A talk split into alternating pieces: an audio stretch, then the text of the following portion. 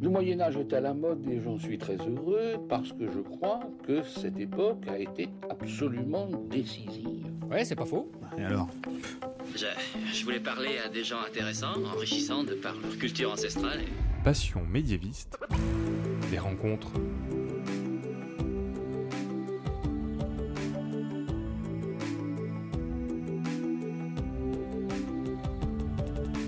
Bonjour à toutes et à tous, bienvenue dans la série Rencontres, l'annexe en quelque sorte de Passion médiéviste, où je vous propose de rencontrer des personnes qui font vivre le Moyen Âge aujourd'hui, qui transmettent le goût pour l'histoire médiévale au grand public et qui, à leur niveau, luttent contre les idées reçues sur cette belle période de 1000 ans. Et pour ce quatrième épisode, je reçois la prof. Bonjour Bonjour. Alors la prof, de ton vrai nom, tu t'appelles Justine de France, ça te va si je t'appelle Justine? Oui, oui, tu peux m'appeler Justine. Depuis 2014, tu tiens une chaîne YouTube consacrée à l'histoire, donc la prof. Avec plus de 31 000 abonnés, je te suis déjà depuis un moment et j'aime vraiment beaucoup ton travail, donc il me semblait évident que je t'invite dans le podcast. Est-ce que tu peux nous raconter d'où te vient ton goût pour l'histoire?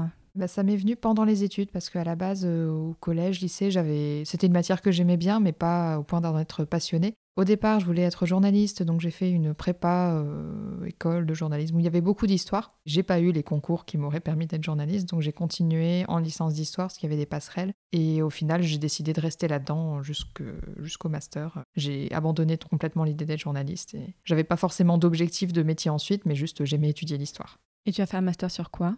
C'était un master sur l'astrologie de cours au XVe siècle. Ça veut dire quoi? Ça consiste en quoi? Ce sont les astrologues qui sont au service des ducs, des princes, euh, des rois. Dans mon mémoire de première année, je m'étais restreinte au duc de Bourgogne, puisque c'était mon directeur de mémoire était spécialiste des ducs de Bourgogne. Et ensuite, euh, pour la deuxième année, euh, donc vraiment le vrai mémoire, là j'ai fait sur à peu près toutes les cours de France pour lesquelles j'ai trouvé des astrologues. Donc c'était des astrologues qui faisaient ça pouvait être des prédictions assez générales sur l'année à venir, ça pouvait être des petits horoscopes qui étaient plus euh, sur des questions de santé, ou parfois ils faisaient des prédictions ponctuelles, euh, vraiment qui annonçaient euh, ce qui allait se passer dans la vie de la personne. C'était aussi beaucoup de, du coup, hein, euh, du charlatanisme, mais enfin voilà, un petit peu de manipulation, de propagande aussi. Et sur quel siècle? Au XVe siècle. Donc euh, encore un petit peu Moyen Âge. Oui, encore euh, complètement. C'était la guerre de Cent Ans. C'est un grand Voilà. débat dans ce podcast à chaque Ah. fois. C'était le Moyen Âge. Donc comme je disais, tu as créé ta chaîne en 2014. Pourquoi tu as voulu créer cette chaîne YouTube? Au départ, j'ai eu envie de créer une chaîne YouTube avant de décider du sujet. J'avais des amis qui se lançaient euh, dans la création vidéo, ça pouvait être de la fiction, des amis qui parlaient de cinéma par exemple. Et je regardais aussi moi-même beaucoup de vidéos qui n'étaient pas forcément même de la vulgarisation. Et c'était le format et le support qui m'intéressaient surtout. Donc j'ai réfléchi à ce que je pourrais raconter d'intéressant, enfin ce que je pourrais réaliser d'intéressant. Et comme l'histoire c'était à la fois ma passion et un domaine sur lequel je savais des choses, je me suis dit c'est de ça que je pourrais parler. J'avais hésité entre ça et le cinéma, mais cinéma déjà je suis moins spécialiste et en plus euh, il y a énormément de gens qui parlent déjà de cinéma. Et euh, maintenant parler d'histoire, euh, enfin, ça me passionne. Alors pourquoi ce nom, la prof? C'est un peu général pour parler d'histoire. Bah, c'est parce qu'en même temps, je passais le concours pour être euh, prof. J'ai eu l'idée de Chronique de prof d'abord, donc qui est le nom de ma playlist principale, en gros, de- du type de vidéo principale que je fais. Et euh, je voulais pas que la chaîne s'appelle Chronique de prof parce que je me laissais la possibilité de parler d'autres choses par la suite. Donc j'ai restreint en la prof en me disant, de toute façon, ça va être mon métier, donc euh, ça me correspond bien. Effectivement, donc tu parles de- d'histoire sous différents formats. Donc on a les chroniques de prof, les bulletins de prof, les jantes dames badass et des hors-séries. Pourquoi tu as choisi ce type de vidéo, enfin ces formats spécifiques pour ta chaîne? Qu'est-ce que ça a de particulier? Bah, les chroniques de prof, c'est vraiment le format principal et le premier que j'ai créé. C'est euh, de la vulgarisation, bon, devant ma bibliothèque, ça c'est plutôt classique, où je fais intervenir des personnages qui viennent d'autres époques. Ça, c'était le petit ajout que j'ai rajouté très rapidement, parce que dès le deuxième épisode, il y a Aliénor qui vient du Moyen-Âge qui débarque. Le bulletin de prof, à la base, c'était juste. euh, ça s'appelait pas comme ça, c'était les créatrices YouTube.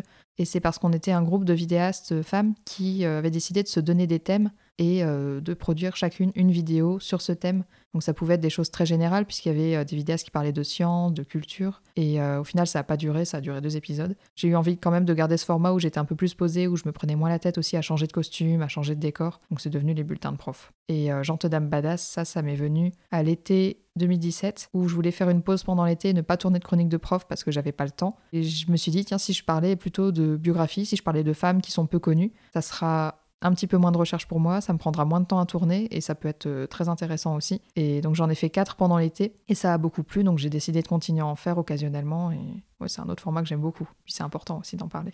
Le monachisme était aussi affaibli à cause de quelques scandales de l'Église comme le nicolaïsme. Des clercs qui ont prononcé les vœux mais qui font quand même la chose. C'est quoi la chose? Tu es trop jeune. Et en plus, les rois ou princes qui avaient fondé les abbayes commençaient de plus en plus à s'y sentir chez eux, allant jusqu'à nommer les abbés, parmi les copains, parfois même des laïcs qui ne s'installaient même pas dans l'abbaye, mais qui en touchaient les revenus, quand même, faut pas déconner. Comme tu le disais, parfois tu te mets en scène. Tu es plus seulement en tant que vulgarisatrice, mais tu incarnes des personnages qui représentent les différentes parties historiques quand tu fais des sujets un peu plus transversaux. Donc tu fais Lucretia la romaine, qui est souvent allongée sur une banquette, Aliénor la médiévale, et elle dialogue entre elle et avec toi. Pourquoi tu as voulu mettre ce travail d'actrice dans tes vidéos Est-ce que tu travailles bien les costumes aussi? Ben, je me suis dit que ça apporterait du dynamisme. C'est par elle que viennent euh, la plupart des blagues. Et euh, moi, j'étais attachée à mettre de l'humour dans mes vidéos. Bon, chacun son style. Il y a des personnes qui disent ah, pourquoi tu mets de l'humour? Ça marche pas, c'est nul. moi, j'aime bien ça. Moi, je me suis dit que ça pourrait permettre de faire parler un petit peu plus cette période, de manière parfois un peu cliché, parfois. Mais justement, je joue sur les clichés de cette période aussi. La romaine est toujours allongée sur son, sur son canapé. Et euh, dans le premier épisode, elle avait son panier de fruits euh, dans lequel elle piochait tout le temps. Aliénor, euh, qui vient du 15e siècle, donc Moyen-Âge, elle est. bon, elle est pas très au courant de ce qui se passe dans le monde. Elle est toujours au début, surtout, je l'ai fait évoluer un petit peu, donc euh, j'ai fait en sorte qu'elle ait plus de références actuelles, parce que dans mon histoire, euh, l'histoire que j'ai inventée, je considère qu'elle est là depuis un moment et qu'elle s'est un peu plus renseignée sur le XXe siècle et XXIe siècle que Lucretia. Donc euh, je lui fais un petit peu plus faire des références à la fois de son époque et de notre époque aussi. Mais à la base, elle était vraiment oh là là, il n'y a, plus de, a plus de monarchie en France, oh là là, c'est sorcellerie. Et les costumes, j'ai cru lire que tu avais fait du cosplay, donc tu les travailles en particulier?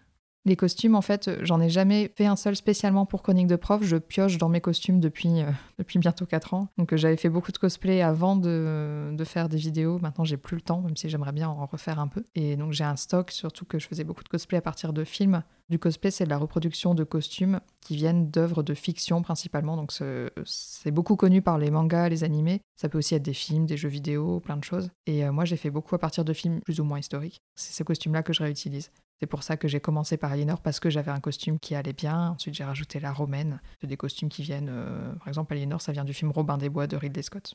D'accord. Tu en as un peu parlé, mais dans un article, j'ai lu que le Moyen-Âge était ta période préférée. Et euh, effectivement, tu parles beaucoup de cette période dans beaucoup de tes vidéos, notamment dès les premières en fait, et sous plein d'angles différents. Tu parles de la nourriture, l'héraldique, les gentilshommes badass, effectivement au Moyen Âge. Comment tu choisis tes sujets? Ça peut être si j'ai cette idée en stock depuis longtemps, parce que j'ai une très longue liste de sujets que je pourrais aborder. Ça peut être aussi quand je pas me promener à la bibliothèque, euh, à la BU de la fac où j'étais. Je regarde un petit peu dans les rayons, je me dis tiens, ça, ça pourrait être intéressant, je vais lire ce livre et je verrai si je peux en faire une vidéo. Parfois j'ai des suggestions aussi. Au début, j'avais moins d'idées, donc je demandais beaucoup aux gens si vous avez un sujet que vous voudriez que je traite, euh, proposez-le moi. Il y en a certains que j'ai traités depuis, mais sinon j'ai une très longue liste de sujets qu'on m'a proposés qu'un jour je ferai ou pas si ça m'inspire. Qu'est-ce que tu aimes dans le Moyen Âge en particulier? Bah, J'aime travailler sur les idées reçues qu'on en a, donc sur euh, tout l'imaginaire du Moyen Âge, les seigneurs, euh, la vie des paysans. Enfin, moi, j'aime beaucoup me plonger dans l'histoire qui est plus sociale, culturelle, donc comment vivaient ces personnes, comment elles se représentaient, euh, leur vie, le monde. Et donc, j'aime travailler là-dessus. Moi, j'aime me plonger un petit peu dans les périodes que j'étudie. Donc, je pense que c'est ça qui me plaît dans le Moyen Âge, c'est une période dans laquelle j'aime me plonger. Après, c'est pas la seule. Par exemple, j'aime beaucoup le 19e siècle aussi pas vraiment le 19e siècle sur l'aspect politique, mais plus sur l'aspect social, culturel. Et à chaque fois des périodes qui me parlent. Comment s'organise ton travail pour la chaîne YouTube en parallèle de ton vrai travail donc de professeur d'histoire géo? Quand j'ai le temps. bah, J'essaie de sortir une vidéo par mois. Il y a beaucoup de recherches à faire. Et à chaque fois, c'est très indépendant de mon métier puisque c'est pas des sujets que je reprends forcément, enfin qui sont au programme scolaire. Ça peut parfois se recouper, parfois je peux avoir, euh, tiens, ça je l'ai déjà vu dans un manuel scolaire en fait, donc je peux peut-être utiliser cette illustration. Mais généralement, les deux sont vraiment très séparés. Du coup, c'est surtout beaucoup de recherche. Ensuite, euh, l'écriture, tournage, montage et tout ça, ça me prend à peu près un mois. C'est pour ça que je sors pas tant de vidéos que ça. D'ailleurs, est-ce que tes élèves savent que tu fais des vidéos YouTube? Oui, ils le savent. Je leur en ai parlé en fin d'année dernière, parce que j'attendais de les connaître un peu comme j'étais arrivée dans un nouveau collège. Et pareil, dans le collège d'avant, j'avais attendu la fin d'année aussi pour euh, savoir un petit peu plus comment ils réagiraient euh, et pouvoir placer aussi le sujet, placer ça dans, un cours sans que ça paraisse Hé, abonnez-vous Donc euh, à chaque fois, j'avais attendu que ça soit soit on travaille sur une vidéo, en éducation civique surtout, j'ai fait travailler sur des vidéos parfois, soit que ça soit un sujet que j'ai abordé en histoire, et en disant bah, si vous voulez en savoir plus, J'ai fait une vidéo là-dessus. Et là, forcément, il y a plein de questions. Madame, vous faites des vidéos Qu'est-ce que vous faites Et euh, dès le lendemain, tout le collège est au courant, même des élèves que j'ai jamais vus. T'as jamais des élèves qui l'ont découvert euh, sans que tu leur dises? Non, mais ils sont en collège, mes élèves, donc c'est moins le genre de vidéo qu'ils regardent, je pense. Parce que quand je leur parle de ce que je fais sur YouTube, c'est ils me demandent ah, est-ce que vous connaissez Squeezie? Est-ce que vous connaissez... Enfin, c'est- On n'a pas les mêmes références forcément. Et tu connais pas Squeezie? Si, je connais Squeezie. Ah. Après, mais c'est le seul dont ils m'ont parlé que je connaissais, c'est pour ça. Les autres, je me souviens plus. Pour tes vidéos, tu fais aussi beaucoup de recherches iconographiques. Comment ça se passe? C'est euh, sur Internet. Pour préparer les vidéos, je fais principalement partir de livres pour vraiment l'écriture. Ensuite, pour les recherches iconographiques, c'est à la fin, une fois que le script est écrit.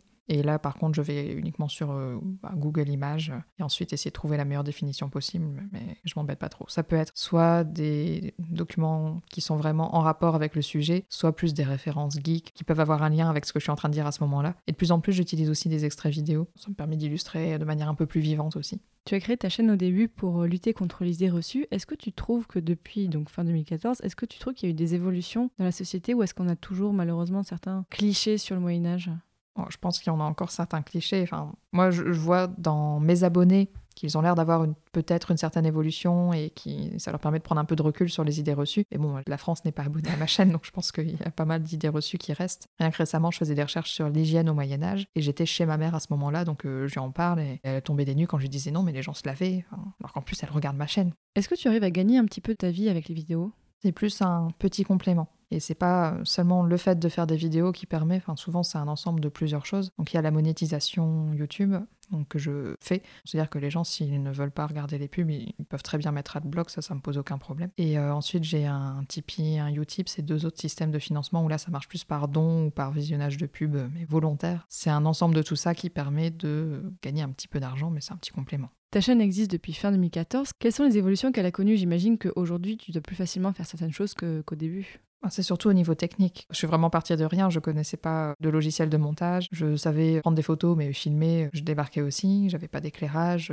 J'avais pas de micro au début. Donc euh, j'ai vraiment appris à faire du montage, à travailler un petit peu le son, à faire attention à l'éclairage, à l'étalonnage de mes vidéos. Et c'est là que je pense que j'ai fait des progrès quand même. Quand je, compare à ma première vidéo sortie, où les coupures étaient très abruptes parfois, où la lumière était jaune, je pense que j'ai fait des progrès là-dessus. Et ensuite, euh, il y a aussi eu des évolutions au niveau de la manière dont je travaille mes sujets. Au début, c'était surtout des recherches à partir d'Internet, ce qui est pas très bien, surtout quand on, quand on fait une formation d'historien. Je prenais ça de manière beaucoup plus légère. Et maintenant, euh, à peu près six mois, un an après le début de ma chaîne, je me suis mise de plus en plus à travailler uniquement à partir de livres, ou presque uniquement. Parfois quelques recherches complémentaires sur Internet, mais très peu. Moi, ça me plaît beaucoup plus. J'ai moins peur de faire des erreurs et j'ai plus l'impression de donner de vraies informations inédites aux gens. J'ai remarqué aussi dans tes vidéos, tu chantes toi-même. Tu fais même la propre musique dans tes vidéos. Pourquoi? Je sais plus d'où c'est parti. Je crois qu'il y a une vidéo où vraiment, je, je sais plus par quel chant j'ai commencé, mais vraiment sur cette vidéo, je m'étais dit, ah, cette chanson, je l'aime bien et ça irait bien. Pourquoi je la mettrais pas au générique et je pourrais essayer de la chanter? J'ai jamais eu de formation de chanteuse, j'ai fait de la musique, euh, du solfège, mais pas de chant. Après, j'ai pas un niveau euh, fou non plus, hein. j'en suis, bien consciente, mais moi, ça me fait plaisir de le faire et apparemment, ça plaît à certaines personnes. Donc, je l'ai fait sur une vidéo. Ensuite, euh, je me suis dit, bah, peut-être que ça pourrait devenir quelque chose de récurrent sur les génériques de chroniques de prof. Ça me force aussi à faire des génériques plus longs, malheureusement, où je dois combler par du texte et souvent, je sais pas quoi dire, donc je dis bonjour, c'est la fin de la vidéo. Non, ça, ça ajoute une patte particulière. Moi, je trouve que j'aime bien. Non, bah, tant mieux alors. Et actuellement, quelles sont les difficultés que tu rencontres encore? La gestion du temps, peut-être? J'ai pas le temps de faire tout ce que j'aurais envie de faire. Je comprends. À part ça, euh, bon, bah, j'ai la chance d'avoir une très bonne bibliothèque universitaire qui est pas trop loin, où je peux me poser pour euh, étudier tout ce que je veux. Et au niveau matériel, ça va, je commence à avoir de quoi travailler aussi. Donc ouais, c'est peut-être plus le temps. Et quelles sont les relations que tu as avec ta communauté d'abonnés? Elles sont plutôt bonnes. J'ai des abonnés que je vois apparaître régulièrement, donc ils doivent être là depuis à peu près le début. Après, euh, bon, forcément, je connais pas tous les noms, euh, je repère pas tous les pseudos de tous les abonnés. Ils sont 31 000 quand même, je comprends. Bah oui. Mais il y en a qui sont actifs euh, sur Twitter surtout. Sur YouTube, c'est vrai que je les connais un petit peu moins. Ceux qui sont sur Twitter, on a un petit peu plus d'interaction parce que je poste beaucoup, euh, même je raconte un peu ma vie sur Twitter aussi, donc il y a un peu plus de familiarité. Sur YouTube, je leur réponds, mais pas tout le temps, surtout maintenant j'ai moins le temps et Il commence à y avoir un petit peu trop de commentaires pour répondre vraiment de manière personnalisée à tout Ah le oui, monde. carrément. Je pense qu'il faudrait vraiment que je me prenne euh, quelques heures à chaque fois pour répondre et j'ai pas forcément le temps et la motivation. Mais les relations sont plutôt bonnes. euh, Dans l'ensemble, c'est plutôt bon enfant. Ils sont gentils. Bon, il y a aussi des commentaires un petit peu nuls parfois. Ça peut être des remarques euh, sexistes ou alors des remarques sur euh, la manière dont j'ai traité le sujet, mais des personnes qui vont pondre un long pavé pour montrer à quel point j'ai tort et à quel point je suis une mauvaise en vulgarisation. Et à quel point eux, ils s'y connaissent vachement bien. Oui, voilà. Moi, il y en a même qui m'avait fait ça sur l'astrologie. Du coup, là, j'avais un peu tiqué quand même parce que j'ai ouais, enfin, j'ai fait un mémoire là-dessus. Laisse-moi tranquille.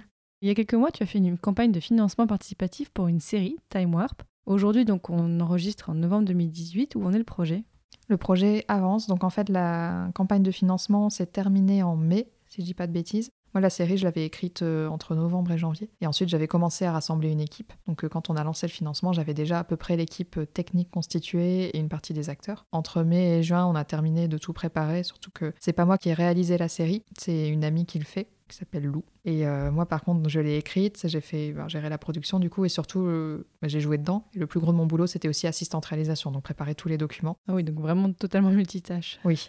ah, mais tout le monde était multitâche sur le tournage. Et donc, cette série, on l'a tournée entre juin et août. Et maintenant, elle est en post-production. Donc, euh, c'est la réalisatrice qui est en train de la monter. Et on a aussi un compositeur qui travaille sur la musique en même temps. Il y a à peu près la moitié qui est montée. Ça sera six épisodes. C'est assez court quand même. Hein. Faut pas s'attendre à une grande série, mais ça prend du temps quand même à faire. Et elle sortira, je pense, euh, début 2019, mais j'ai pas de mois encore à donner. Donc, peut-être qu'elle sera sortie au moment du podcast. Mais oui, peut-être que les gens écouteront ce podcast euh, trois ans après sa publication, donc peut-être qu'ils connaîtront déjà par cœur la série. Pour donner un aperçu, du coup, ça va parler de quoi? D'un peu d'histoire, j'imagine? Ça parle un peu d'histoire. En fait, ça reste en lien avec les personnages dont on parlait au début Aliénor, Lucretia, la prof aussi, qui dans la série est vraiment la prof, un personnage qui est pas forcément moi, du coup. J'essaye d'expliquer pourquoi ces personnages historiques qui viennent d'époques différentes se sont retrouvés au XXIe siècle. Eux, ils voudraient bien rentrer chez eux, comprendre déjà pourquoi ils se sont retrouvés là et rentrer chez eux. Donc, euh, c'est sur ça que ça va porter, sur les voyages dans le temps. Du coup, avec des références historiques, forcément aussi, mais avec de l'humour. Et là, vraiment, c'est de la fiction. Le but, c'est pas de faire de la vulgarisation. Il y a quelques références qui sont placées par-ci par-là, mais c'est humour science-fiction. À part euh, Time Warp, quels sont les projets à venir pour ta chaîne? Bah, j'ai pas de projet forcément nouveau qui pourrait apparaître. J'aurais peut-être des projets, il y a certaines vidéos pour lesquelles j'aimerais me déplacer. Pour l'instant, j'ai rien du tout de fixé. Euh, Par exemple, j'avais pensé travailler sur les Qatars et essayer peut-être d'aller dans, le- dans le sud, vraiment filmer sur place. Mais euh, pour ça, il faut que je réfléchisse, que peut-être éventuellement j'essaie de trouver des financements. Euh, Je sais pas encore comment ça se passerait. Et j'ai aussi un autre projet où là, ça serait peut-être même partir un petit peu à l'étranger. Mais ça serait sur le 20e siècle, donc ça change beaucoup. Ah oui Mais pour l'instant, j'ai pas du tout eu le temps de creuser ça parce que je travaille en même temps sur mes vidéos, sur euh, la suite de Time Warp parce que j'essaye d'écrire la saison 2 en même Ah temps. oui, déjà.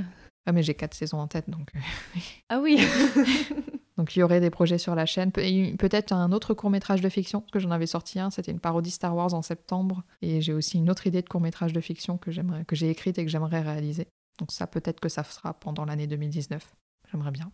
Je me doute que ça va être un petit peu difficile de choisir, mais euh, si les auditeurs veulent découvrir ta chaîne, par quelle vidéo tu leur conseilles de commencer? Bon, pas par la première, ni la deuxième, ni la troisième. Euh, je pense que ça peut être des vidéos, par exemple, euh, j'avais fait l'alimentation au Moyen Âge, les villes, le, pays de Cocagne aussi, ça peut être sympa. Des vidéos qui sont un petit peu plus vraiment sur un sujet précis, assez délimité. Et puis celle-là était déjà assez travaillée. Je les ai faites assez récemment, dans les six derniers mois. Donc je commençais à un petit peu mieux gérer le montage, l'utilisation d'images, de vidéos. Après, euh, maintenant, je fais aussi beaucoup de vidéos qui sont un peu plus transversales. Par exemple, j'ai fait les mers et les hommes, les forêts et les hommes. Donc là, ça partait de l'Antiquité au XXe siècle. Selon les goûts des gens, ils peuvent aller vers ça. Les gens de Dame Badass, s'ils veulent s'intéresser aux femmes, en sachant que là, les épisodes sont beaucoup moins travaillés. Donc c'est vraiment moi assis sur mon canapé en train de raconter des trucs, mais pourquoi pas. Bonjour, que vous soyez de fidèles abonnés ou que vous ayez cliqué ici en espérant voir des queers, cet épisode est fait pour vous, car nous allons y parler des Burgondes. Que sait-on sur eux? D'où venaient-ils? Comment vivaient-ils? Quel héritage ont-ils laissé? Et surtout, appréciaient-ils les fruits au sirop? C'est parti.